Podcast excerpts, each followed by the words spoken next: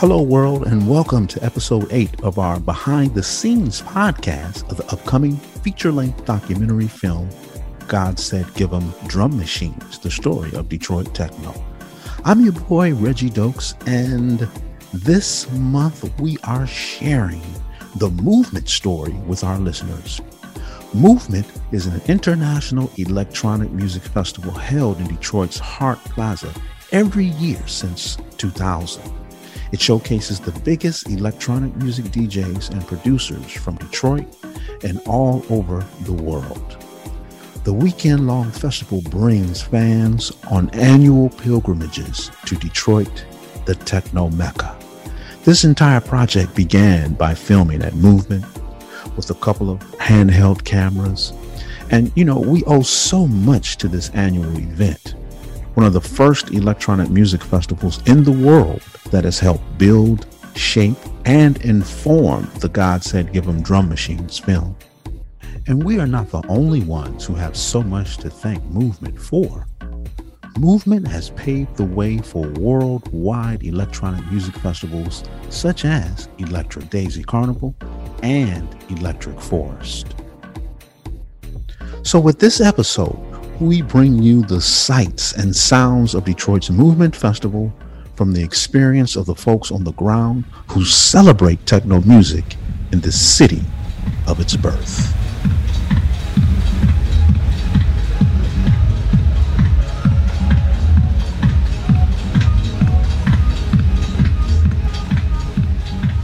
Hi, I'm Dave Grandison. I'm a producer on God Said Give 'Em Drum Machines. I've offered a lot of archival footage as a part of the project, and I really have quite a bit of footage that actually happened at the original Detroit Electronic Music Festival. I initially set out to start documenting the history of Detroit electronic music due to the Detroit Electronic Music Festival. It was a catalyst for me. The first time I went, I documented the entire trip. I filmed the entire trip. I made sure that I captured a wide range of interviews at that first festival. And it was because to me, it was such a historic homecoming. It was, Techno Mecca.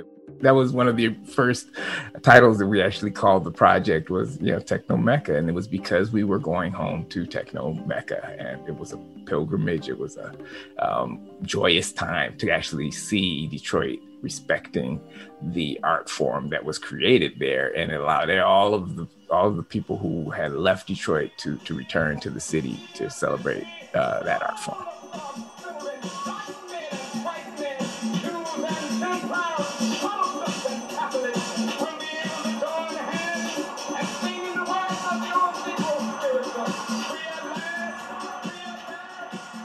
My name is Gary Graff. I'm a music journalist. I've been in Detroit since 1982, writing for publications around town as well as national publications such as Billboard, The New York Times Syndicate, Rolling Stone, and others. Being with something from its birth, because obviously, I'm not going to be at rock and roll's birth. Even like the garage rock scene, okay, I was around for that the birth of that scene. But, that's a scene that's been around for a long time. But electronic music was really something brand new that I got to see from, if not day one, day three, when they started doing it.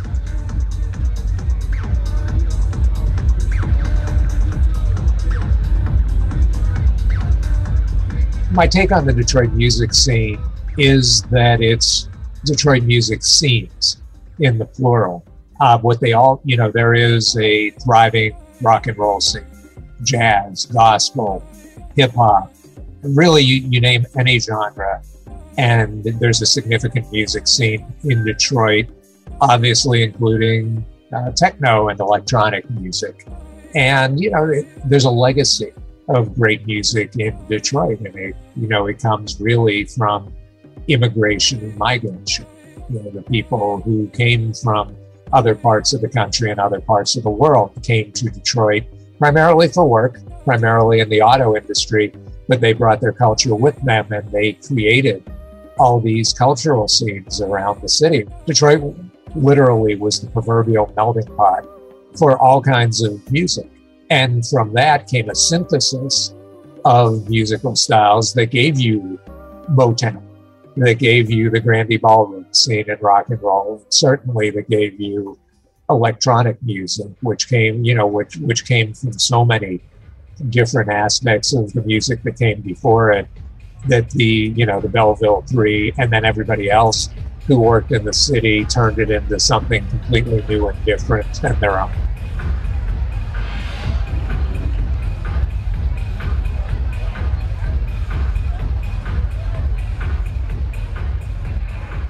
Detroit's birth of techno is, it's so funny.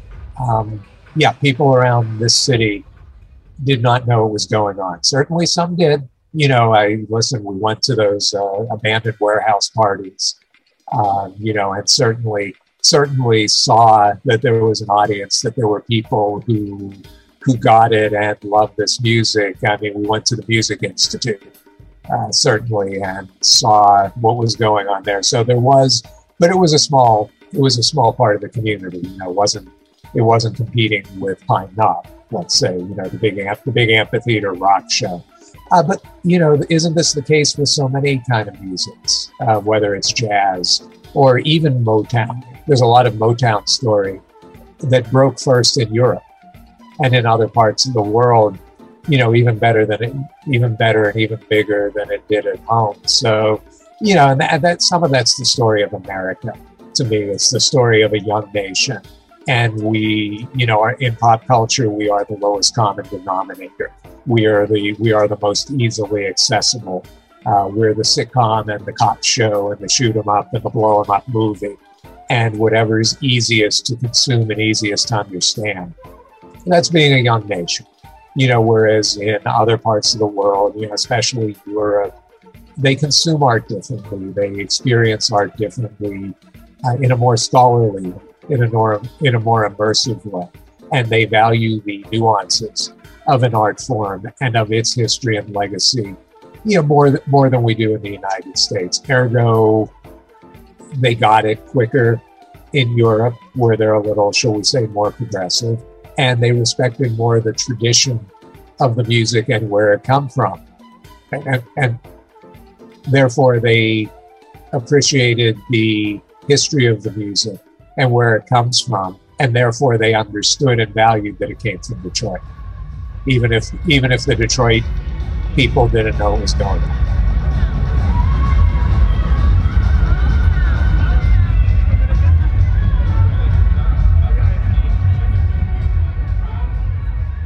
Hi, I'm Bart, aka DJ Red D. I'm based in Ghent, Belgium. I was born in Belgium as well.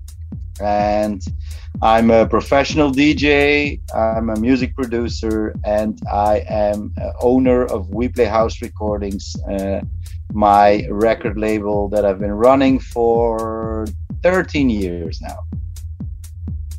I first heard Detroit techno, I didn't know it was from Detroit, and I didn't know it was called techno.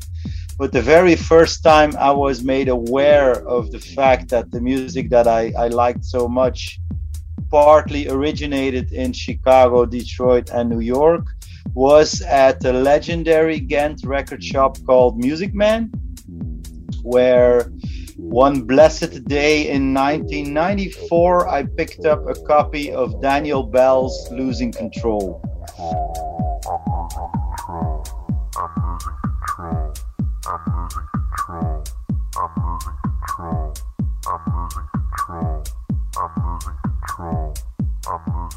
Which to me stood out from everything else I was buying and hearing that day.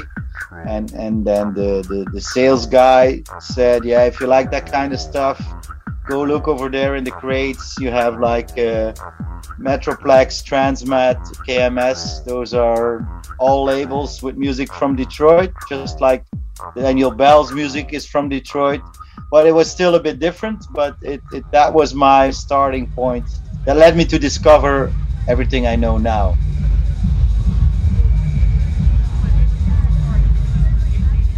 what struck me when I was in Detroit was the desolation of the downtown, which was, now it's changed so much when I was there last time, but when I was first there, that was something that for a guy coming from a country where everything was like, I don't know, spick and span. Do you know that expression? Where everything was like clean and that was like raw, super raw, and it was sad, but it had that mesmerizing thing to it as well, which is I remember driving from the airport to downtown in a rental car, and it was a really rainy day, which was probably very appropriate in Detroit. And the whole first day, the whole first impressions made me, I'm not from Detroit, so I can probably never fully understand, but the first 4 or 5 hours in Detroit, soaking up the surroundings, I had the idea that now I understand the music.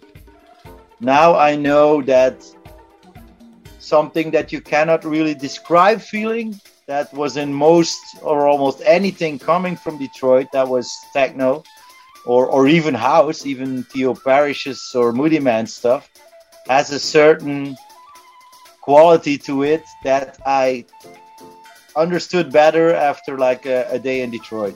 That's something that I will always remember, and something that I tell a lot of people here who are into the music from Detroit. I urge him, go there.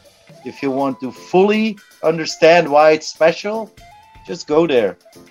That's something I'll always remember, and something that sometimes I'm sad because that first feeling is never coming back, but it's ingrained in me, and it's something that stays with me when I'm playing, when I'm making music. It'll always be there.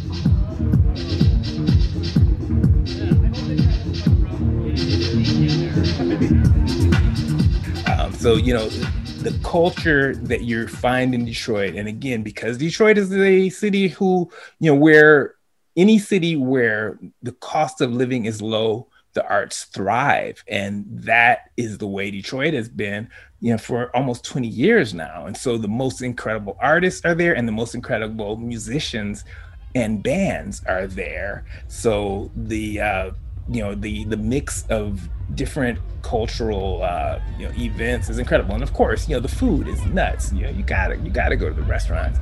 Yeah, Detroit, that's one of the things I look forward to most.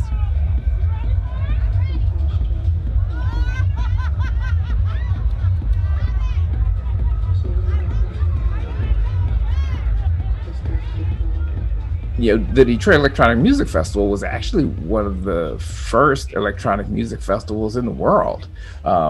After the Detroit Electronic Music Festival, there were a wide range of other festivals that happened, but techno tourism really started around the time that the Detroit Electronic Music Festival was born. There was Love Parade, there were there was Glastonbury, there were a wide variety of different festivals. There were music festivals in Europe, but electronic music festivals were pioneered by the Detroit Electronic Music Festival. And Detroit Electronic Music Festival spawned, festivals like the CTEMF in Cape Town. Spawned another sister festival in Torino, Italy.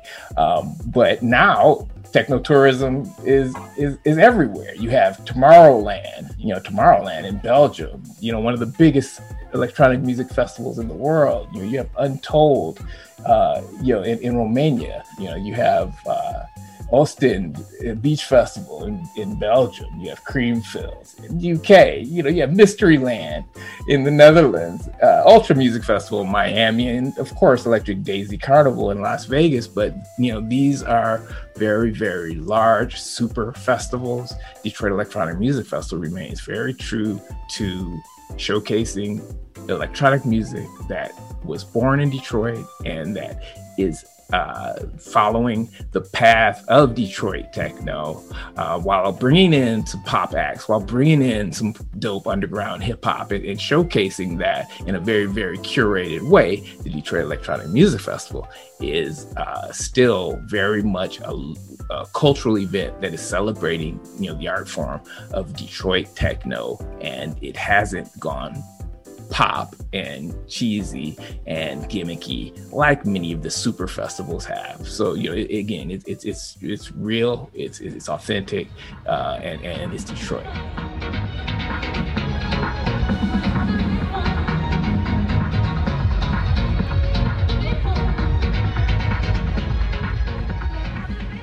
A big part of the movement story is that it still exists, because there was a period of time. It's no longer the mid-period, but certainly after the initial blast and that great success of the Detroit Electronic Music Festival, where things got a little dire and we were worried about it. You know, changes in leadership. Kevin Saunderson did his part. Carl Craig, Derrick May stepped up, you know, did their parts to try to do it. A lot of people lost money, you know, keeping the festival alive. So, you know, it's really a tribute to when Paxahau came in. And, you know, and you had professional organization to it, which I know to some people, you know, this professional organization feels a little weird because, you know, again, this is music that started in abandoned warehouses. It was kind of a criminal endeavor at one point, you know, with trespassing and things like that. But taking it and, you know, and this has happened around the world too, making it a real music festival, a professional music festival, has ensured its longevity, maybe. And that's a big part of the story, but we should never lose track of those periods of struggle where the electronic artists themselves, the Detroit electronic artists, really had to step up to keep this thing alive. And, you know, that was, you know, nothing short of heroic.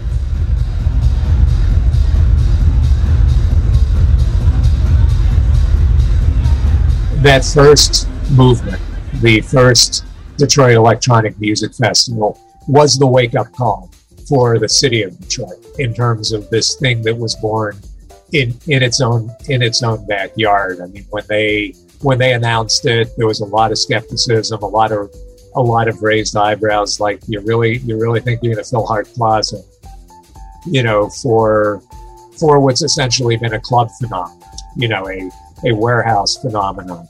And damn Skippy, they did it. They, you know, it was awesome and awe-inspiring. I remember going down, you know, especially at night when you just had the packed bowl at Hart Plaza, just packed, and everybody moving in unison, it seemed like. And you walked the streets, and the streets were full of techno fans. And that was a real wake-up call to how popular this music was worldwide, the impact that this music had made worldwide, and how much people loved this export of Detroit around the world. I mean, we knew they loved the Colts, and they loved Motown, and they loved Bob Seger and Mitch Ryder and all of that. But, you know, electronic music, techno music, had really been in the, you know, standing in the shadows, or in this case, dancing in the shadows. And it really was that first Detroit Electronic Music Festival that showed people what had been going on here. And this little secret society and community that had been built around the music. So all of a sudden, Detroit Rock City did become Detroit Electronic City, and people embraced it and understood it. Now, that doesn't mean the average person in Detroit started building a collection of electronic music in their house or started going to raves or anything like that, but it at least brought it to the surface, and you were able, if you were a Detroiter, it gave you something else to thump your chest about. That, you know, oh yeah, there's Motown, boom. Yeah, there's the Mustang, boom. There's Bob Seger, boom. There's techno, boom, boom, boom, boom, boom. I mean, you know, and so people understood it, and that's what the great significance of what we now call the Movement Festival is that it's this celebration of something that was homegrown and homebred and created not from nothing, but from the imaginations of some really forward-thinking, diehard music fans who created something new from a lot of different pieces.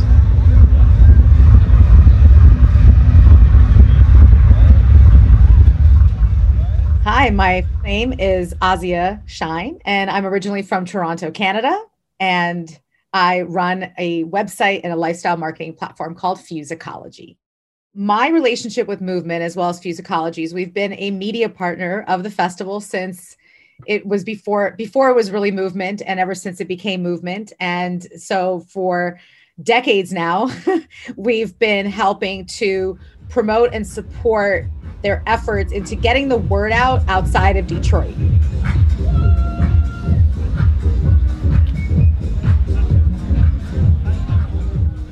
So like Azia pointed out, guys, a lot of us were going back and forth between calling the festival Movement or Detroit Electronic Music Festival.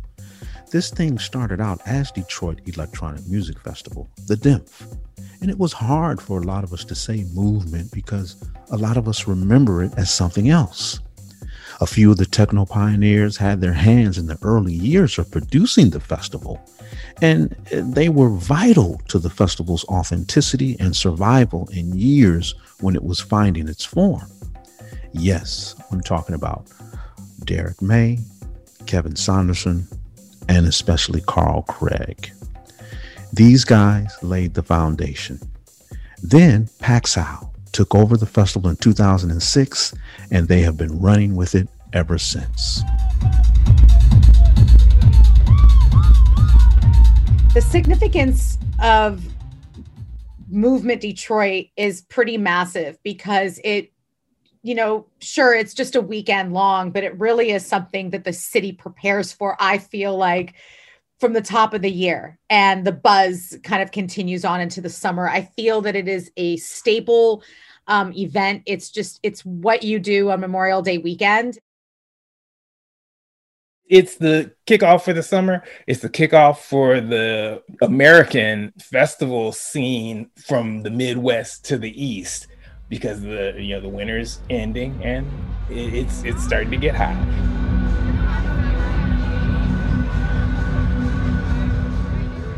I first heard about Movement Festival, or rather DEMF, was what it was called when I first heard about it, through a friend from Ghent who was running a website called technotourist.org. And I remember I was always hanging with that guy in some Belgian clubs, and both him and me were talking about the music from Detroit. And he said, yeah, they now starting a festival to pay homage to their own sounds. And I'm going to go with some friends. Are you going to come with me? And that year, I don't know why I said no, but maybe I couldn't go. But I remember very much the name DEMF. And when, I think 2 years later, I decided to go, because I had met some people from Detroit online, thanks to the 313 mailing list. Maybe some viewers will remember this.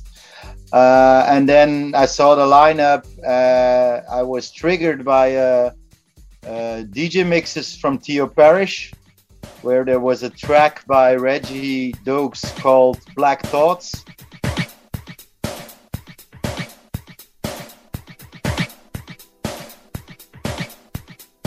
Which was something that just blew my mind. And I was like, I have to go to that city. I have to get to understand why the music sounds like it sounds.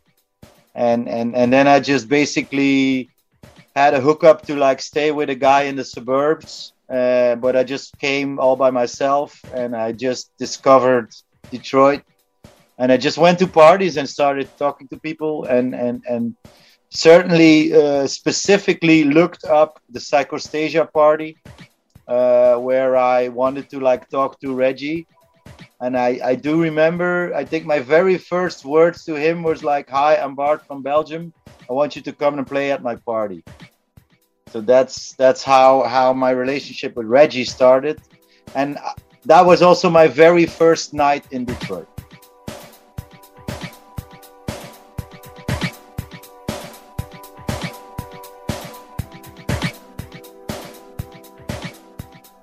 Hart Plaza is huge because without it, I don't think that there would be a festival, right? Personally, you know, you couldn't have it on Belle Isle. It would be crazy.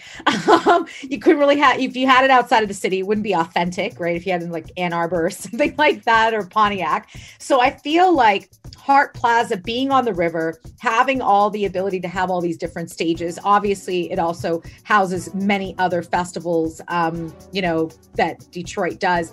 And just, you know, the attachment to the old Cobo Hall, all of these things that obviously are sort of shifting right now post-COVID. But in a sense, it's like a takeover, right? It takes over Campus Martius, it takes over Woodward, all the bars. It's like literally a takeover. So the fact of the matter is Hart Plaza is the perfect backdrop. It's absolutely stunning, right? Of all of the sort of the downtown essence of it, the river, the fact that you have, you know, the statues and everything, but most importantly, this massive stage in the heart of Hart Plaza.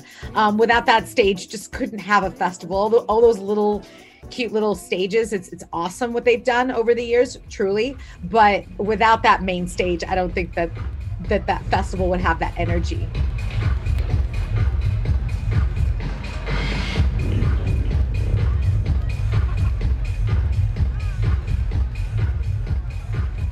I plan my hotel, rental car, and everything months in advance. That's me. I know a lot of people that do it last minute. It is an experience. One thing, you know, to be said is Detroit's not a big city. So things get booked up really, really quickly. The Airbnbs, the cars, everything's taken. Not only is Detroit kind of a bit of a smaller market in just that sense of having the amount of hotels or whatever that maybe a city like New York or Chicago or LA has, it's also extremely self-contained. And the core of Detroit is also pretty small. So, you know, it's not one of those cities where you want to stay outside of the action. You kind of want to stay internally. So it's become a pilgrimage. It's absolutely something over the years that I've planned out quite well. And it's also, you know, quite frankly, I think extremely important to the city. I mean, I don't know the numbers offhand, but I'm sure the amount of money that they make through tourism is more than any other festival that, you know, they have in the city of Detroit. Because again, people come in from Japan, Germany, all over the United States, Canada, of course. And so it's really special. And I feel that a lot of people feel that it is indeed a pilgrimage that they make for Memorial Day weekend.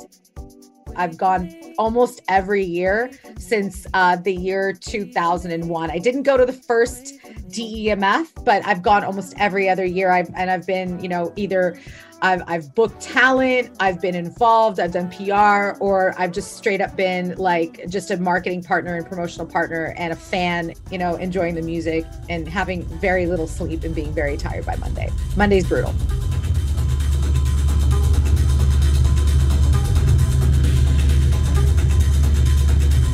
Yeah, one of the things that I always can count on when I go to the festival is I'm not going to get any sleep. And so some years I spend a lot, get an incredible hotel room, and I'm never there. And I'm there literally between like 8 a.m. and 10 a.m. Then we go to breakfast and we're out till 6, 7, 8 the next night.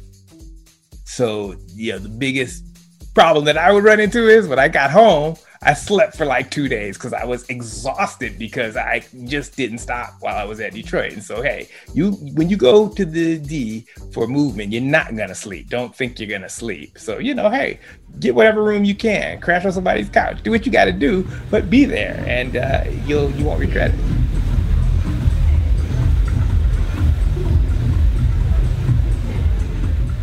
As I was reviewing footage, I was hearing people talking about all the parties, and it's probably the most frustrating part of going to Movement was that I could not go to every party, and that you had the best DJs in the world competing for your attention. So you had to pick wisely, or you're not going to get into the club where the dopest DJ is.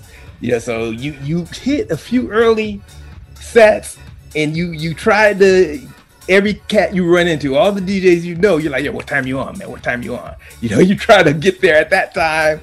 When he's off, you bounce to the next party, but you got to be at the main event early enough to get in the main event. Or if you show up at 1 o'clock, you ain't getting in. You show up at 2 o'clock, you probably aren't getting in. 3, you'll get in, but the main act it may have already gone on at 1 or 2. So it's always a crapshoot. It's all, you know, that's the fun of it, but it also can be frustrating because there are just too many parties.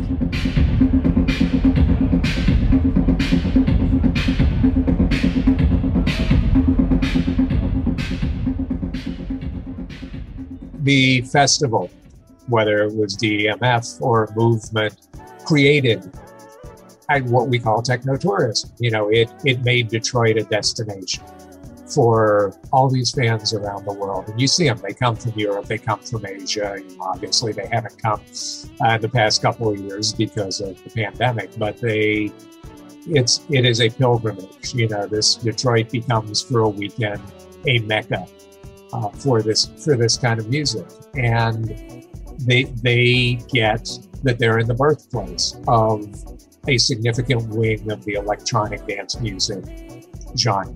You know, they are in the birthplace of techno, and they really embrace the idea that what they're hearing here, what they hear at this festival, is authentic, and it is it comes from the place it's presented. One of the phenomenons I find at the festival every year is when you look at the various stages,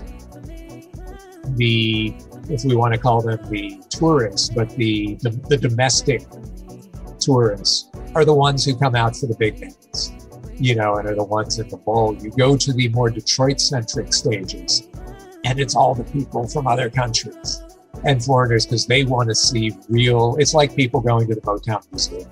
They want to be on terra firma. They want to see and hear the real Detroit techno music, and that's what they think they're getting from those artists, and that's what they are getting from those artists. But it is funny to see that. You know, if you're from Detroit, you want to see the people who are coming in from out of town and out of the country perform, whereas if you're somebody who made the pilgrimage to Detroit to be in the birthplace of techno music, you're going to the smaller stages to hear the Detroit acts. You know, if it has Detroit after it on the program, that's where you go. That's the one you circle, and that's where you go. So that's fun to see. But unquestionably, the festival brings people from around the world to Detroit, you know, to consume that part of the city. You know, I don't know that they're going to, you know, coming out to the burbs, or they're going to the museums or any of the other cultural things. Lord knows that between the festival itself and then all the adjacent parties and the after parties and things, you know, the music's enough to keep everybody going at least 23 hours a day. But they're here, they're seeing Detroit, you know, and they're seeing Detroit really those days and nights of the festival. That area of the city looks fabulous, you know, especially at night when, you know, when the lights are flashing on the buildings and you have people, you know, like Richie Houghton or when Kraftwerk was here, who used the landscape, used the buildings as part of their show. You know, it really shows Detroit in its best light.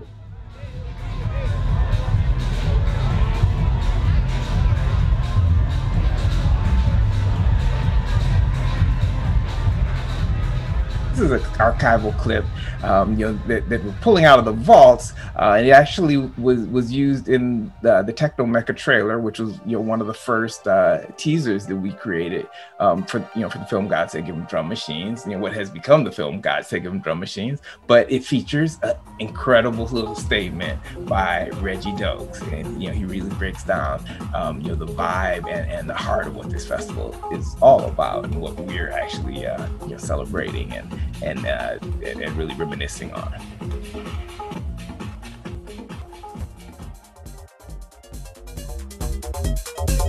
These kids who were like 17, 15.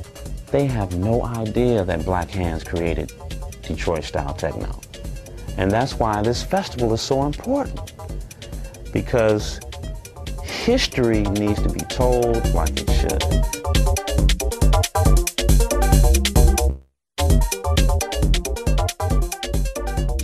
First time I was at Movement must have been 2001, I think. 2001, and then I skipped a couple years, and then I went back in 2011. I took my girlfriend on a trip to Detroit, New York, Chicago, to like see the roots of what the music I'm spending my time with. And then when I was there again in 2011, I realized, why didn't I come more often in the past? So then, ever since then, I think every 2 years, and actually, when I was there last in 2019, I decided I'm coming every year. At least once a year, I have to go to Detroit. But then, of course, we all know what happened. But I'm pretty sure as soon as traveling and meeting people again is a bit more relaxed, I'll be there every year for sure, with or without Movement.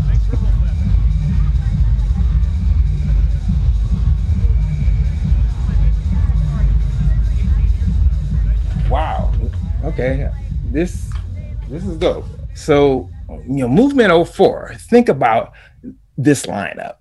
On the Movement stage, you had Derek Plaslico, you had Jeannie Hopper, you had Osunlade, you had Terrence Parker. That was until 10 on the second night, Saturday night. On the High Tech Soul stage, you had Garth Trinidad, you had Amp Fiddler, you had, wow, yeah, I mean, you had J-Lib, which was Jay Dilla and Mad Lib, with Peanut Butter Wolf, okay? Like, think about that lineup, insane.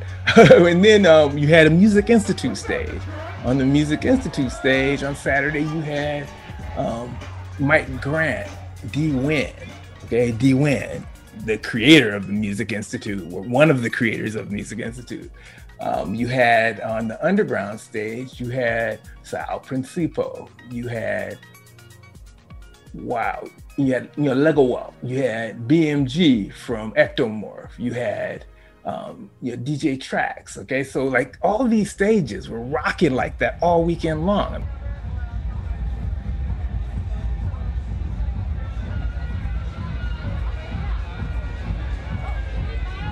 Without doubt, Movement is on a par with just about any festival you'd mention. It's got a huge base and a huge platform, and it's so well known. A truly international dance music festival. And I think that that's really special because it's not just like some rinky-dink weekend in Detroit. It's like a true experience. It's a different flavor of festival because it's not a camping festival. It's an urban type of festival, so that gives it its own unique flavor, and part of that uniqueness is it does then allow the audience to experience Detroit as a city, in addition to being here for the music festival. I feel like Paxahau has always tried to sort of do something different every year, and not every festival does that. Some festivals are just like, okay, here's another year, let's go, let's roll out. Whereas I feel like Movement is really like the Coachella of the Midwest. Even if Movement doesn't always get mentioned in the same breath as Bonnaroo or Coachella or Glastonbury or some of those others, I think in terms of reputation and footprint and impact, it's every bit the equal in these festivals.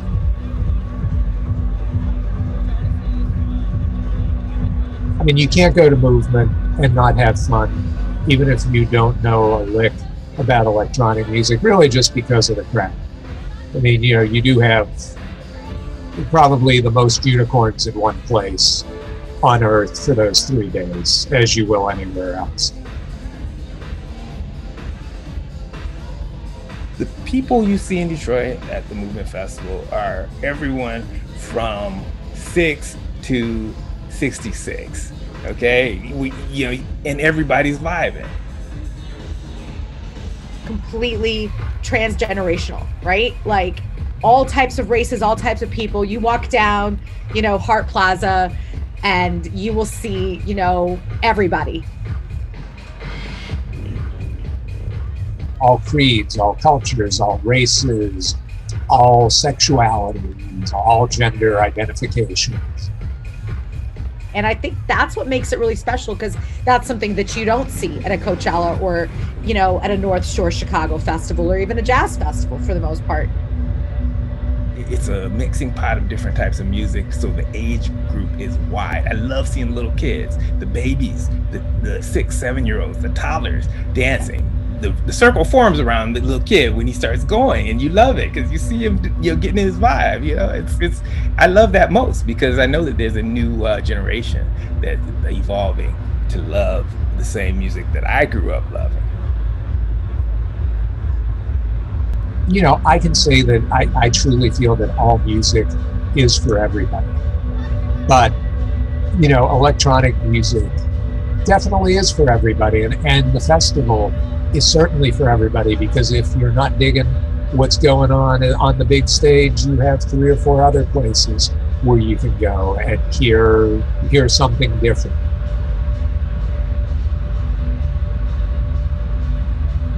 I'd love to talk to you a little bit about my favorite moment of all festival history. Now, there definitely have been some incredible moments. I loved it when, Kraftwerk came. I love it when, some of the bigger names showed up. But the biggest moment for me was when I got to see Jeff Mills in front of a huge throng of Detroiters.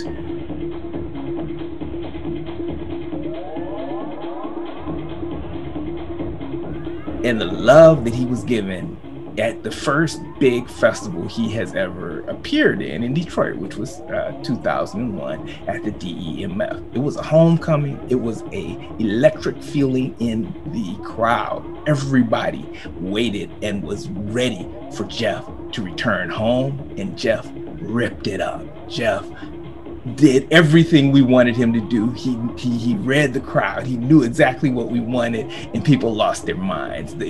I've never seen a show like that, and I will always remember, again, Jeff giving you a little bit of the wizard, giving you turntablism, giving you the depth of his incredible catalog that has been born since he's moved on from Detroit. But again, the feeling, the vibe, the true Detroit nature of Jeff Mills returning home, the wizard returning home, is a moment that I will always remember.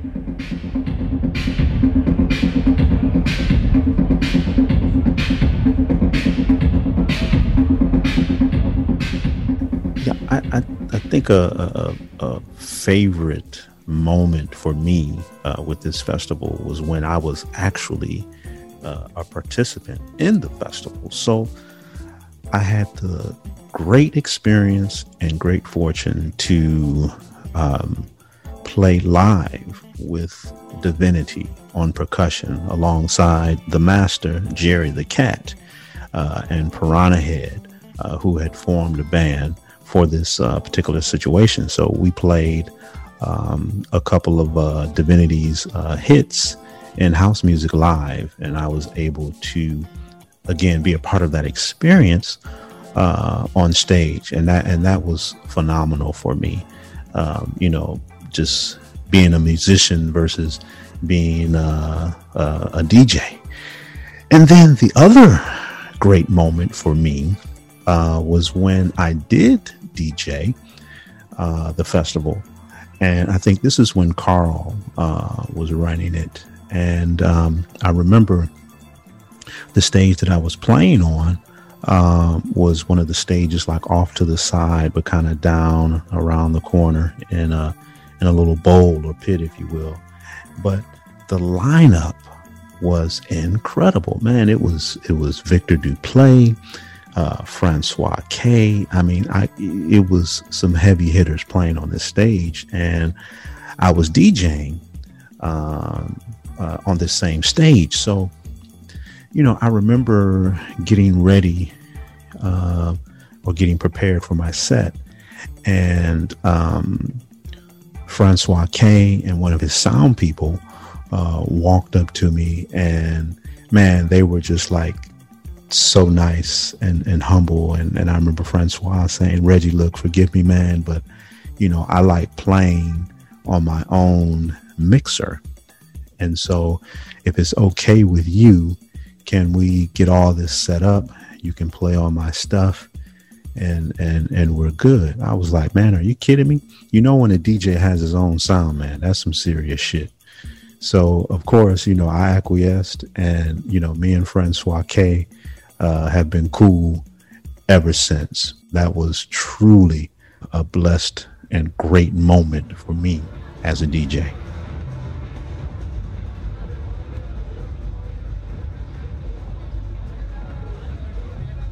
Wow. Yeah, I was reviewing footage of the first festival, and there is a scene where we're in the hotel and friends are getting ready, and you know, that's the pre-party, the pre-movement ritual, is you go from room to room in your hotel and you check out what everybody's putting on, and yeah, you'll see the most incredible ways that people are expressing themselves to go to this festival, because you know, you'll have sisters putting on goth corsets, you'll have ravers who are at that time were, you know, embracing the neon colors, were giving you the, you know, the furry boots, giving you, you know, the complete rave package with the plastics and the you know, the neon hoops.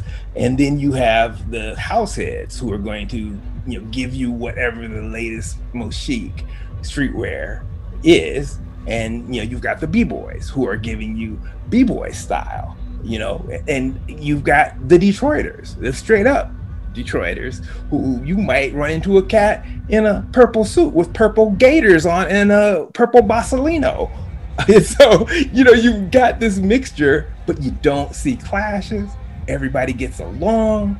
You respect that the cat in the purple suit, the Bosolino and the gaiters is getting his house groove on. And you're like, okay, we may not be from the same hood, but I respect that you get it and you know what's up. And your cabarets are probably rocking the same tracks that were happening at our party clubs. And so, you know, we find that common bond, and, you know, we love it. So, you know, the styles that emerge are pure Detroit, and that's what Detroit's all about. You know, that anywhere I go, everybody says Detroiters are always some of the best around. And if you come to the movement, you're gonna see all the most current styles, and you know, you walk away knowing, you know, what's hot.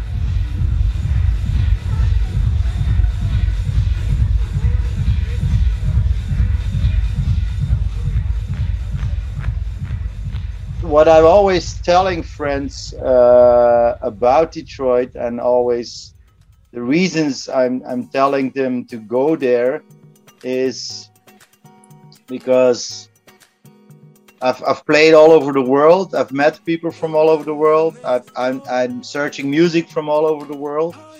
But if I'm in Detroit, or if I'm playing stuff from Detroit, the defining thing for me is realness. Could be a hipster word if you leave it to Resident Advisor. But if you're there, it is not. I've met so many people from Detroit. After the first time I came to Detroit, and first Reggie and Theo came to play at my parties in Belgium, a whole bunch of people from Detroit started coming. Mike Grant, Mike Huckabee, Rick Wade, Frankie Junkai, who is not from Detroit, but who was working for Underground Resistance, Kevin Saunderson, Derrick May, you name him, and almost every time that I met somebody new from the music scene in Detroit, I was struck by how real they are, how straightforward they are. I always have a feeling that they're not hiding stuff. And when I got to know the city, I can click those two things together. And if you focus on music and the environment you've got, there is no lying, there is no prettiness to be put on top in order to sell.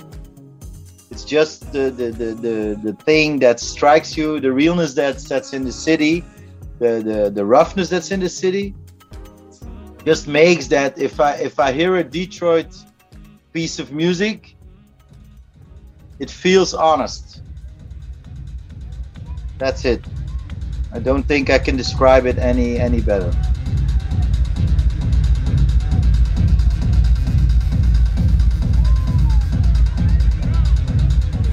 As we all know, the coronavirus pandemic, has affected many of our lives. We've lost a lot of friends, and and the world continues to face many obstacles. And Paxahau, had to cancel their in-person Movement Festival in Hart Plaza for the second year in a row. But fortunately, they were able to pivot and create a more accommodating in-person event at the world-famous TB Lounge in Detroit.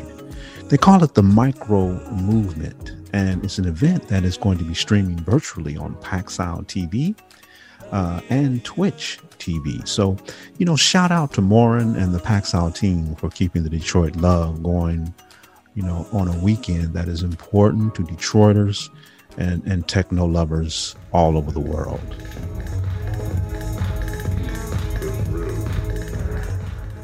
The festival has unfortunately, had to bow to the pandemic like so many others. I applaud Paxahau for their abundance of caution. They are not taking chances. They know what the situation is. They want to have a safe event, for all the right reasons too. I mean, certainly if you're an event organizer, you have to sit down and think, if something goes wrong with my event, I'm in trouble. But they're also doing it to keep their audience safe. It's not just about the commercial and business aspects about it. This is a company that cares about its audience and wants its audience to be safe, wants its event to be safe, and to be able to continue, hopefully, forever. So, kudos to them for that. They're making all the right decisions. Paxahau's also done a wonderful job in the virtual world of, nonstop. My phone goes off seemingly every day with, hey, we're live now with so-and-so or such and such. They did a good virtual Movement Festival last year. And, they're keeping the audience engaged as best they can. It's a challenge. I do feel that electronic fans are maybe going to be the first audience that come back en masse. Hopefully safe, but when you think about it, masks are part of so many of these outfits anyway.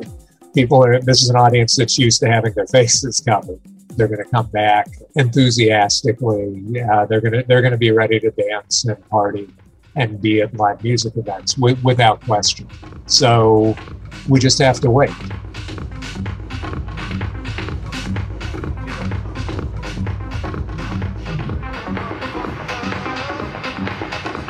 One of the silver linings of the pandemic is there's been no shortage of opportunities to, as Billy Idol would say, be dancing by yourself or dancing with yourself.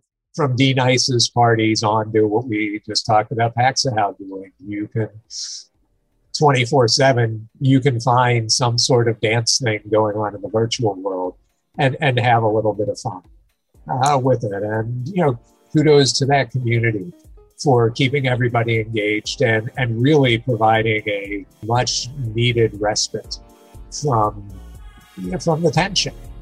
If you can throw something on, and even if you're not a great dancer, but it's on in the background and you're bobbing your head around the house, that's been a big help.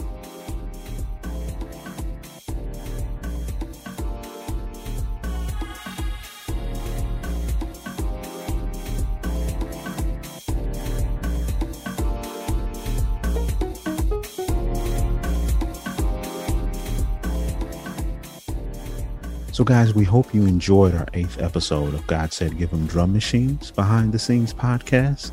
And, you know, don't forget to follow us on Spotify and Apple Podcasts or wherever you stream your podcasts. We are there. OK, and also don't forget to tune in to Paxahau's Twitch streams and, you know, continue giving them love through these virtual times. You know, we appreciate you all for supporting our independent filmmaking journey. A special shout out to Philip in Ireland, Jonathan in the UK, Carolyn in Michigan for their merch purchases.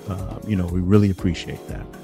And, you know, don't forget to head over to our gsgedm.com/shop website. I'll say that again, gsgedm.com/shop. You know, we have a 20% off sale still going. So, you know, head on over there and see what you love, and please support us. Also, the music that you've been hearing during this episode is music from my current project that is out now called I Heard Love.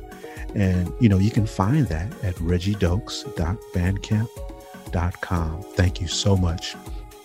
Also, we need to give a special shout out to Ozia Shane, Gary Graff, DJ Red D, and Music Origins Project for sharing their movement stories with us. It was truly informational and entertaining. And, you know, check out musicorigins.org to learn more about the Detroit Techno 101 course, which is helping Detroit techno enthusiasts and students around the world to learn about the history of techno and its birthplace in Detroit. Also, we've got to give a shout out to EPM music team, Oliver, Addie, and Jonas. Shout out to Output, the sound design company out of LA. Big thanks to Fusicology, Ozia, Amy. We appreciate you both. Guys, stay updated with us on Facebook and Instagram at God Said Give 'Em Drum Machines. We can't wait to share the film with you. Thanks for joining us, and we'll see you next month.